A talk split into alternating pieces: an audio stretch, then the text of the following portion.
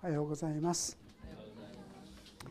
えー、私たちはいつも何を見ているか何をですね目に留めているかってことによってこの生き方やですねそういう姿勢が随分変わってくるかなと思いますね。嫌なものばっかり見てたらどうしてもマイナスな考え方しかできませんし反対に力や希望をですね見出すなら前に向かっていくことができるでしょう。例えばですね皆さんあのよくテレビにあのゴミ屋敷って見たことありますか？ちょっと私も時々見るんですけどねすごいありますよね。建物は立派なですね建物なんですよ。3階建ての家でね私が見たのはねところが所狭しもう家中全部どうやってたった一人で あんなにゴミをですね満たせるものかと思うんですけどね。皆さんがもしですねそのゴミ屋敷を片付けなさいって言われたらどうしますか？もうどうやっていいか途方に暮れると言わざるを得ないんじゃないでしょうかね。もう自分じゃできない。でもあれですね業者の方はね頼まれるとチャッチャッチャッとやっていくんですよね。で何日かのうちにきれいにですねなっていくすごいなとこう思うんですけども、まあ、彼らはですね段取りが見えるっていうんでしょうかね先はきっとこうなるですから段取りにのっとってやったったとやっていくとどんどんどんどん進んでいくんでしょう。先を先を彼らは見てもうきれいになるところも想定しながらですねそのことをしてるんだと思うんですが私たちもこれから起こる素晴らしいものを見ているならば目の前のいろんな困難とか苦しみってことに対しても打ち勝っていくと言いましょうかそれを乗り越えていく力が出てくるかなとこう思うんですね。このイザヤ書の33章の中に表されているのはある意味においてイスラエルのために彼らが直面している大きな困難や厳しい現状に対してそれを乗り越える素晴らしい将来があることをはっきりと教えてくださっているんですね。もう今まで何度もお話してきたようにこの状況それはアッシリアという国がイスラエルをどんどん攻め込んできてそしてもう今やほとんどの町々は滅ぼされてたった一つエルサレムだけが残っているユダの町も全部アッシリアによって実は征服されてしまった。そういう中で何が起きたでしょうか？覚えてらっしゃいますか？ヒゼキヤ王が主の前に出たんですね。本当にしようと言って彼が真剣に祈った悔い改めたその時に何が起きたでしょうか？圧倒的な軍アッシリアからは18万5,000というですね大軍が押し寄せてそして彼らはもう次々と周り中の国々を攻め滅ぼしてきたにもかかわらず一夜にして18万5,000の大軍が滅びてしまったありえない歴史的なこれは出来事であります。たった一人のこのヒゼキヤ神を見上げたこの人がですね素晴らしいことをしてくださった。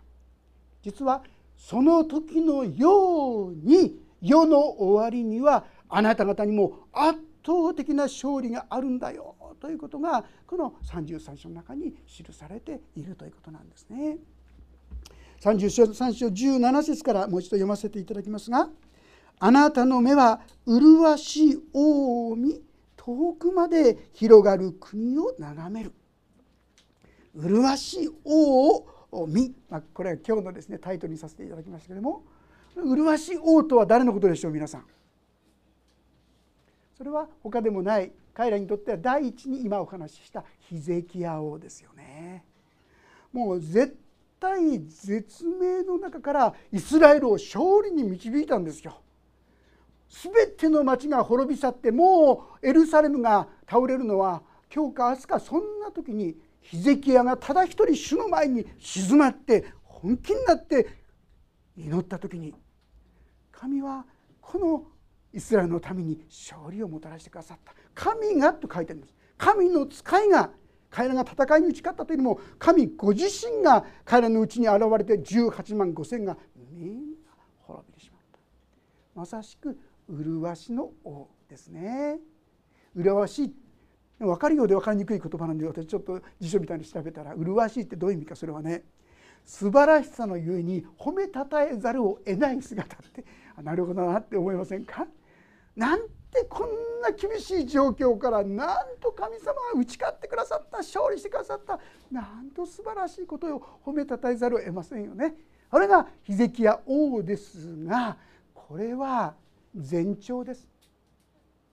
実は世の終わりにはそのようにあるいはもっと凄まじいばかりの主の勝利がやってくることをあなた方は忘れてはならない。この17節以降に書いてあるのはこれから起こる千年王国と言われている時のことが記されているんですね。皆さん私のうちにこれから起こることをもうちゃんと受け取ってますか？まず第一に起こることはイエス様が再びこの地にやってくる再臨の主ですね。イエス様が再びやってくる時に何が起こりますか？まずイエス様にあって亡くなった方召された方々は栄光の体が与えられますよね。もう病気になったり痛いとかね苦しいそんなこと何にもない。もう眠る必要もない。完璧な体。これが与えられます。そして生き残っている私たちはその場で栄光の体に変えられてそしてイエス様と共に天に携え上げられていくこのことがはっきり聖書の中に記されていますね。敬虚と言いますけども。皆さんある人にとってなんだそんなおとぎ話みたいなこと本当に起こるか起こるんかいなんて思ってる方。今までの歴史が聖書の中に一つ一つ何一つ起こらなかったことはないってことを思い出してください。どんなですねいろんな占い本とかありますがそんなものよりも聖書を調べたら驚きますよ。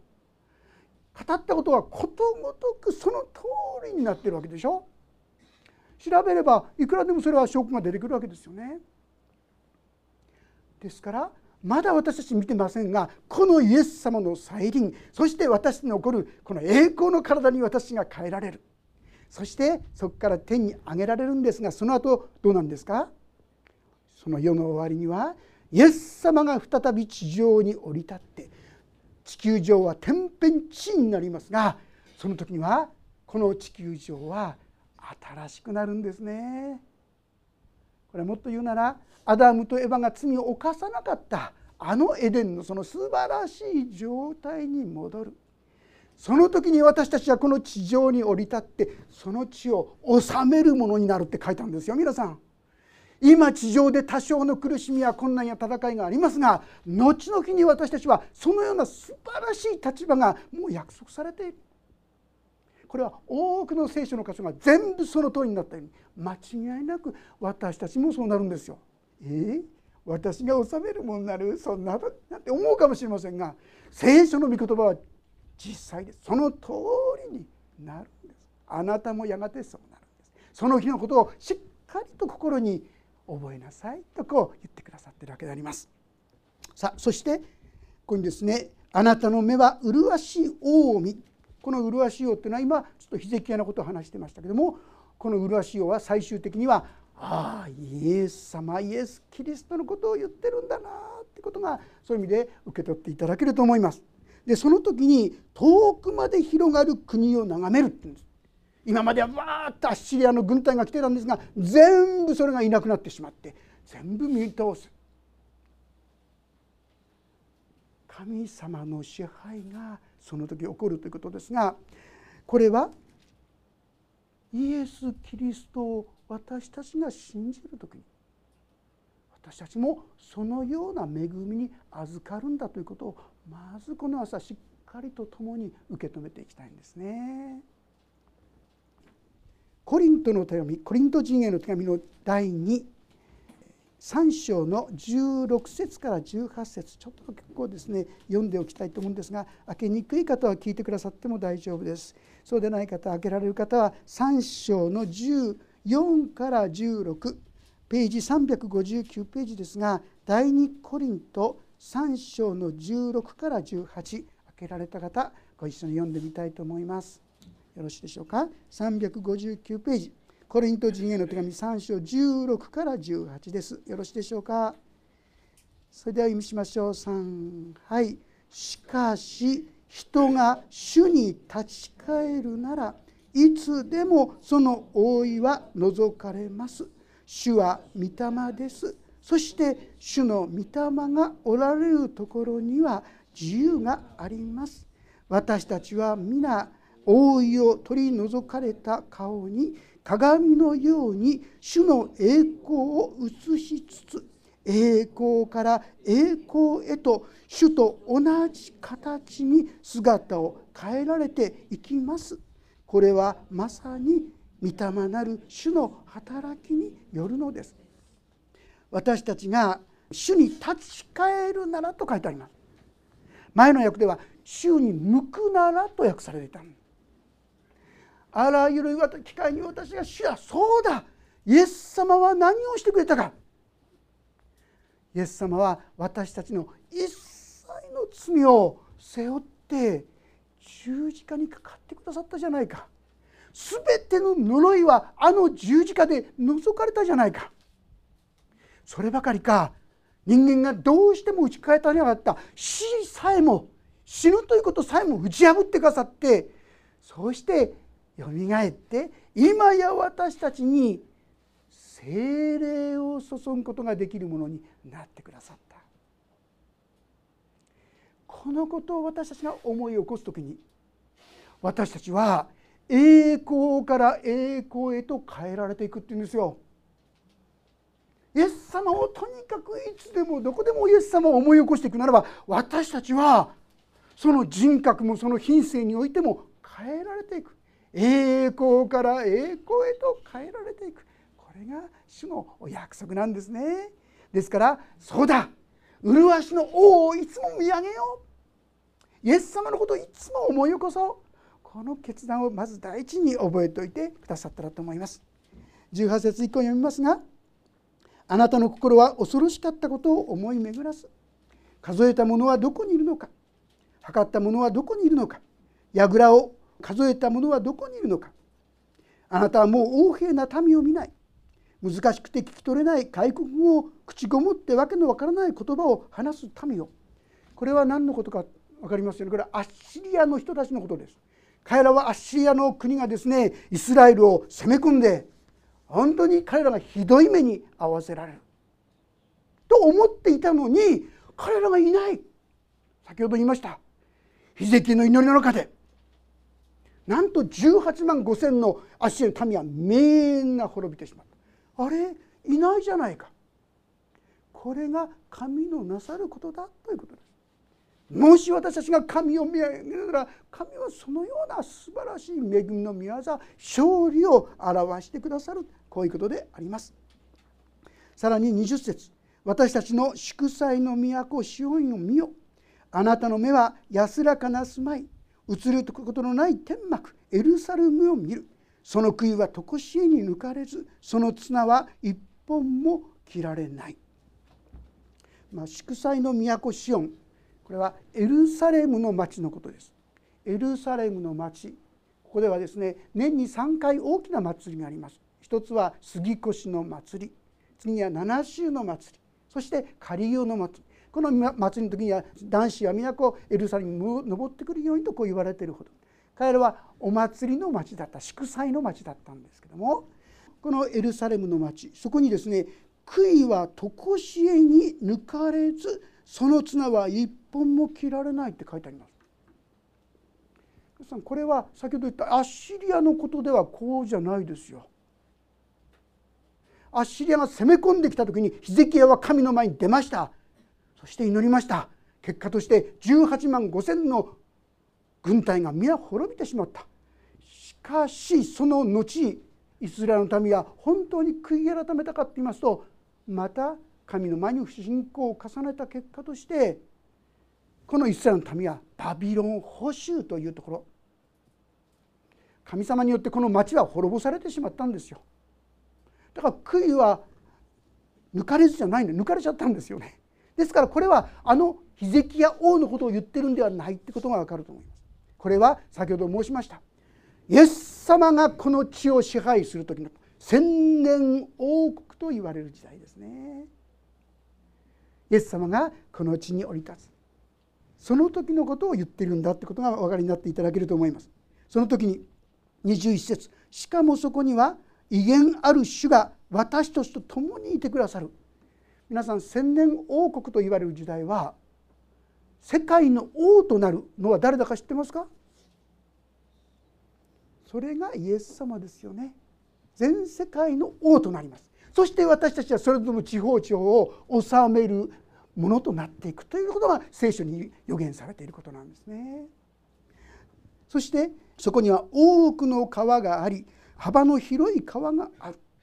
貝で漕ぐ船もそこを通わず大船もそこを通らないとこう書いたんですが皆さんご存知もしエルサレムに行ったことのある方はご存知だと思うんですがエルサレムの町には川なんかないですよ。丘の上の方ですからね。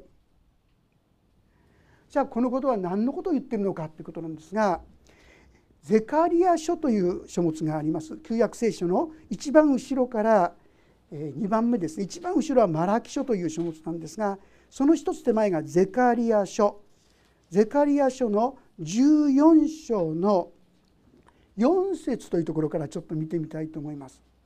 ゼカリア書14章の4節ページが1627ページです。旧約聖書1627ページゼカリア書14章の4節から8節までもし開けられた方はご一緒に読んでみたいと思います。開けにくい方は聞いてくだされればと思います。14章の4節からですね。よろしいでしょうか？お読みしましょう。3はい。その日主の足はエルサレムの東に面するオリーブ山の上に立つ。オリーブ山はその真ん中で2つに裂け東西に伸びる非常に大きな谷ができる。山の半分は北へ。残りの半分は南へ移る。山々の谷がアツルにまで達するのであなた方は私の山々の谷に逃げる。ユダの王ウジヤの時に地震を避けて逃げたようにあなた方は逃げる。私の神主が来られる。すべての聖なる者たちも主と共に来る。その日には光も寒さも霜もなくなる。これはただ一つの日でありその日は主によって知られている。昼も夜もない。夕暮れ時に光がある。その日にはエルサレムから命の水が流れ出る。その半分は東の海に。残りの半分は西の海に向かい。夏には冬にも夏にも冬にもそれは流れる。そこまででいいでしょう。皆さんこれはイエス様が地上に降り立つ時のことであります。イエス様が再臨してそしてその時に私は敬挙されてしばらくの後にイエス様がこの地上に降り立つその時のことであります。エルサレムの町には川はなかったんですがその時にオリーブ山行かせていただきました。ああここが谷になるんだなと思いながらそこを見させていただきました。大きな谷ができてそしてそれだけじゃない。エルサレムから泉がこんこんと湧き出るんです。水がないのがエルサレムの戦い厳しいところだったんですがそこからもっと細かく言うとこれは神殿からです。後の日に神殿ができる再び第三神殿ができるんです。そこから水が流れ出るようになるんですよ。これから起こることです。そしてその水は一つはあの視界に入るんです。視界は今は死の海と書きますよ。生きるものが何もない。でも後の日にはご存知ですか？あの視界に魚がうようよいるようになるんですよ。それはどうしてですか？この命の水がエルサレム神殿から流れたこの水の水が視界にどんどん流れ込んできてそうしてそこは生ける水。海となるわけですよね。さらにそれは地中海の方にも流れてそのようにして大きな川がエルサレムから流れていく。これがこれから起こること。ね信じがたいことのように思うかもしれませんが全部これは他の聖書の御言葉が実現したようにこれから起こることなんですが。さあこれは実際の地上に起きることですがこれは別な言い方をしますと霊的な意味も含まれているように思います。ヨハネの福音書の7章というところも開けていただけますか？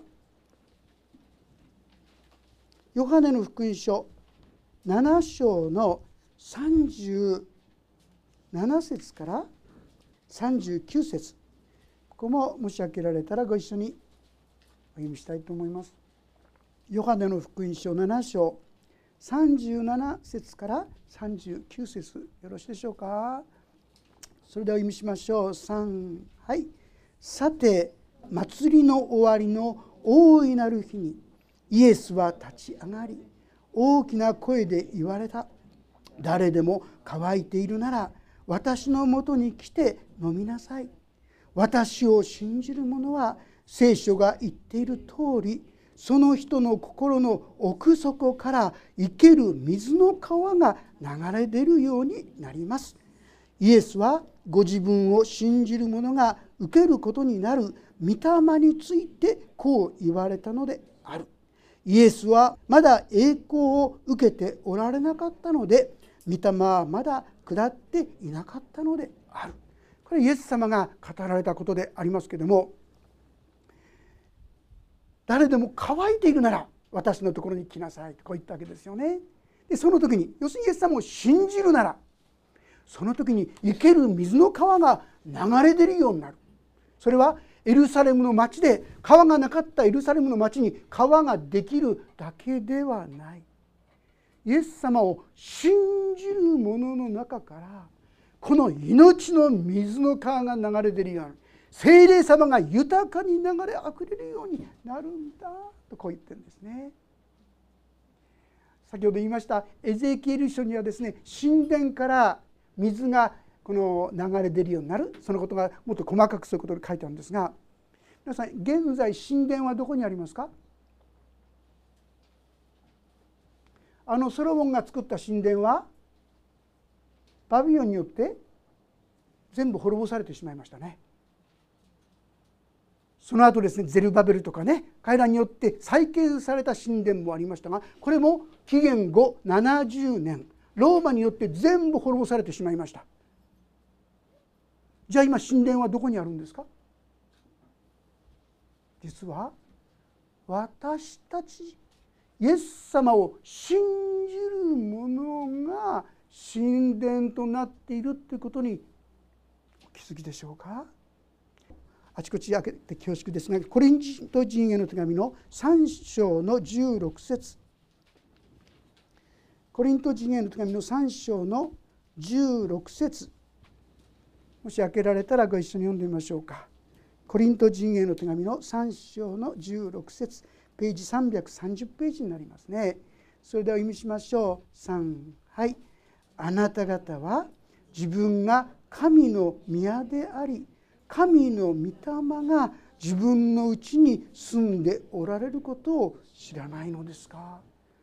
知らなかったって方いるでしょうか？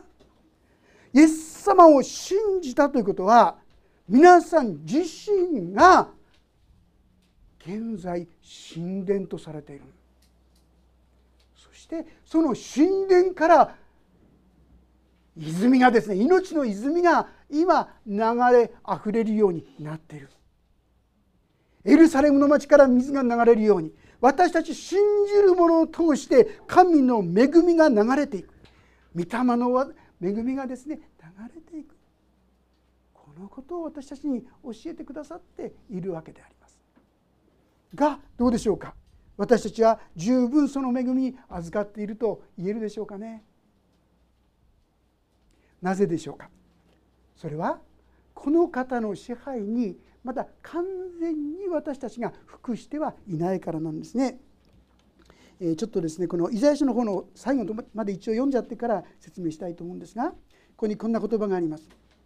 22節からですけども「まことに主は私たちを裁く方主はあなたに法を定める方主は私たちの王この方が私たちを救われるあなたの穂の綱は溶け穂柱のもとに結ぶこともできず穂を張ることもできない。その時おびただしい数の分取り物が分けられ足の苗えた者も獲物をかすめる。そこに住む者は私は病気だとは言わずそこに住む民の戸川は除かれる。まあ、特にこの最後の言葉であこれはただ単に嫌なこと言ってんじゃないんだな。まさしくさっき言った千年王国のこと。もうそこには病もない。皆さん知ってますか？千年王国私たちがこれから受けようとしているところは本当に何の苦しみもない痛みもない病気にもならないもう夜眠る必要さえない完全な世界が私たちに待っているわけです。でその前にあるところこの23節「あなたの炎綱は溶け穂柱のもとに結ぶこともできず穂を張ることもできない」これ書いてあるのは何のことか。直接的にはアッシリアの国。攻め込んできたアッシリアの国。彼らが持ってきたいろんなものが全部台無しになっちゃってるわけですよ。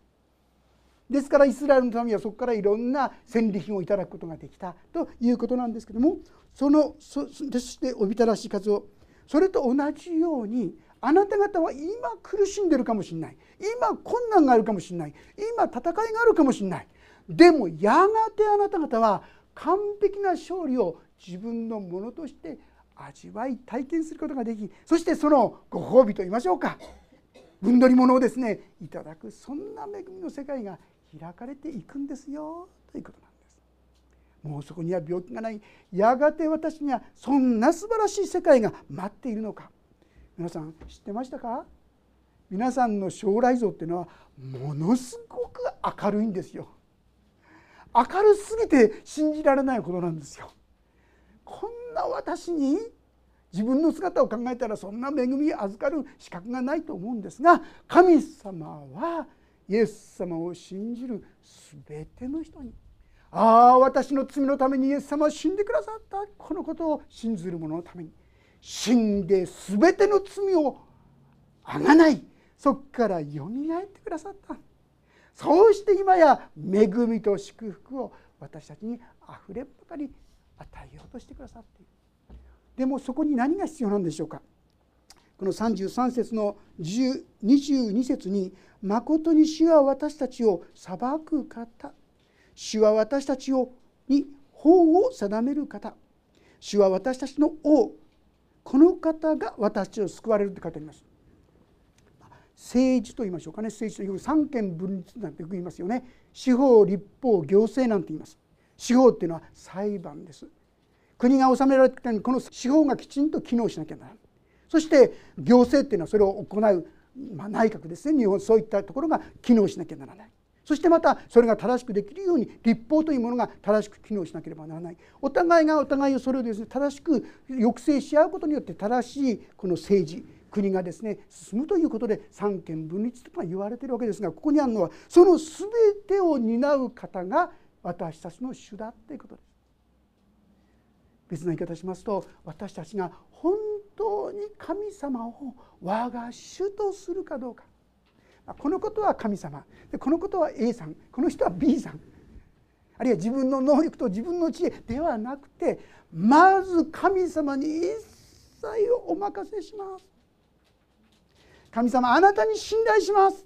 あなたに期待しますと言って神様に委ねる者たちのうちに神の勝利が現れる。神の支配が起こる。そこからは泉がですねこう大河のようになって流れあふれるようになっていく。いやあんまりそう感じてないんだけどねってねクリちゃんになってそんな恵み期待したけど理由は何でしょうか？私たちがこの方にお任せしきってないからですよね。あの先ほどコリントのところありましたが同じコリントのですね6章のところもう一度読ませていただきますがコリントの6章の19節20節ちょっと読ませていただきます。第一コリントのため6章の19節20節ページ334ページでありますがそこをちょっと読ませていただきます。6章19節。あなた方は知らないのですか？あなた方の体はあなた方のうちにおられる神から受けた精霊の宮であり。あなた方はもはや自分自身のものではありません。あなた方は代価を払って買い取られたのです。ですから自分の体を持って神の栄光を表しなさい。私たちはイエス様の十字架によって買い取られたもの。所有権は誰にあるのかしたら神様にあるんですよ。だから神様お任せします。これが本来の姿。でも私たちちょちょっと待って。それはね委ねるつもりだけどこれは後で。これは後で。これは後で。神様になかなか委ねきれないので神様も祝福を注ぐことができないんですよね。ああ自分のものではないあなたのものであることを私は忘れてました今私の人生も私の持てるものも私のいろんなことも全部あなたに委ねますと祈るその時に神の恵みがもう恐ろしいほどに大きな恵みを持って私たちに望んでくださるこれが聖書の約束だと思いますね。あの A.B. シンプソンという方がであのいらっしゃるんですねとても神様に用いられた人なんですけども、まあ、いろんな教会のもとになったこの方でありますがこの方は37歳の時に大きな病気になってしまってそして、まあ、牧師だったんですが牧師も辞めなきゃならないそしてあの1年間療養生活に入ってで回復はしたんだけどなんか元気も出てきない来ないしもう落ち込んでいくそういう中にあったんだそうですがある時に一つの真理神様が全てだ。全ては神様のものだ。知恵も力も宝も何もかもこの方のものだ。ということに気づかされたんだそうですね。今まで自分が力がないからもう何もできない。ああしもしなきゃならない。こうしもでもできないできない。そんなふうにしか思えなかったんですがそうじゃない。その力も将来も希望何もかもが全部この神様イエス様のものなんだと気づかされて彼はこの森の中に入っていったと言います。もう落ち葉がいっぱいで落ち葉の絨毯のようなところで彼はひざまずいて「主よ」と静まった時に彼自身が書いてるのは圧倒的な神の臨在が彼を支配したっていうんですね。もう体の隅々に至るまで「ああ神様だ神様が私を愛し満たしてくださった」まさしくこうものすごい勢いで神の命の水がですね流れ込んできた。向こうの方ではワジダンっていうんですけどね砂漠みたいなところにたった30秒のうちにダーって大水がやってくる時があります。氷水がこの氷が溶けたりしたわけです。ね雪解け水とかですねすごいですね恐ろしいほどですよ。そのように私の心に神の恵みが注ぎ込まれてくるって言うんですよ。正直まして私たちの中に来てるのはちょろちょろぐらいじゃないですか。神様の恵みないわけじゃないけどちょっとちょろちょろかなってね。もっとそのような神様の恵みに預かる秘訣は何でしょうか？それはあなたこそ全てでしたと言ってこのお方に一切を捧げ委ねていく。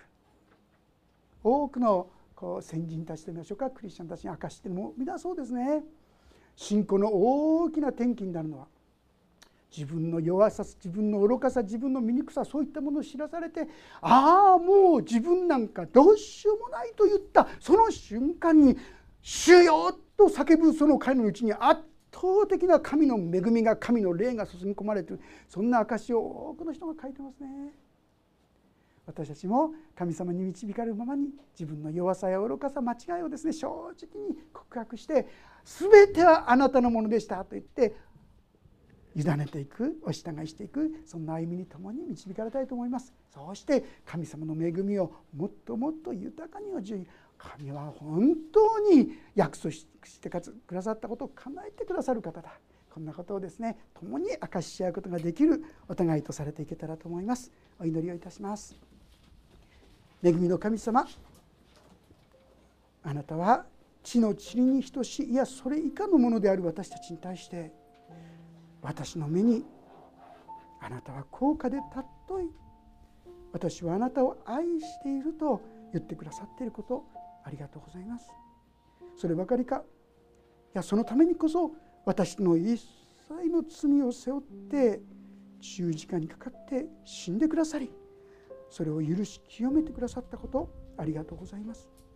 そればかりか神の御霊を注いで愚かな私たちが少しずつでも神の栄光の姿に変えられていくようにとあなたが導いてくださっていることを感謝します。自分自身や目の前の困難や苦しみや戦いばかりに目を留めてしまう私たちですがその全てを超えて全てに勝利したお方イエス様をどうか見上げる信仰を私たちに与えてください。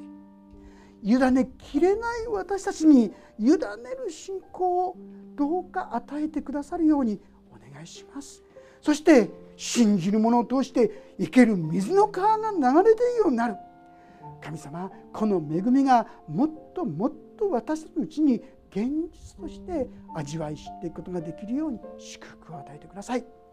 旧約の時代からこんな前から今私たちが受けるこの恵みを教え諭してくださっていたことを感謝します。後の日にはもうまばゆいばかりの栄光の世界に私たちが招かれていることをしを感謝します。どうか目の前の困難や苦しみばかり目を留めないで栄光の死を麗しい死をどうか見上げ続けていく我らとさせてくださるようにお願いをいたします。お一人一人にこの恵みが豊かに豊かに注がれますようにお願いします。御手に委ねます。主イエスキリストの皆によって祈ります。アーメン。それぞれにしばらく応答の祈りをお捧げください。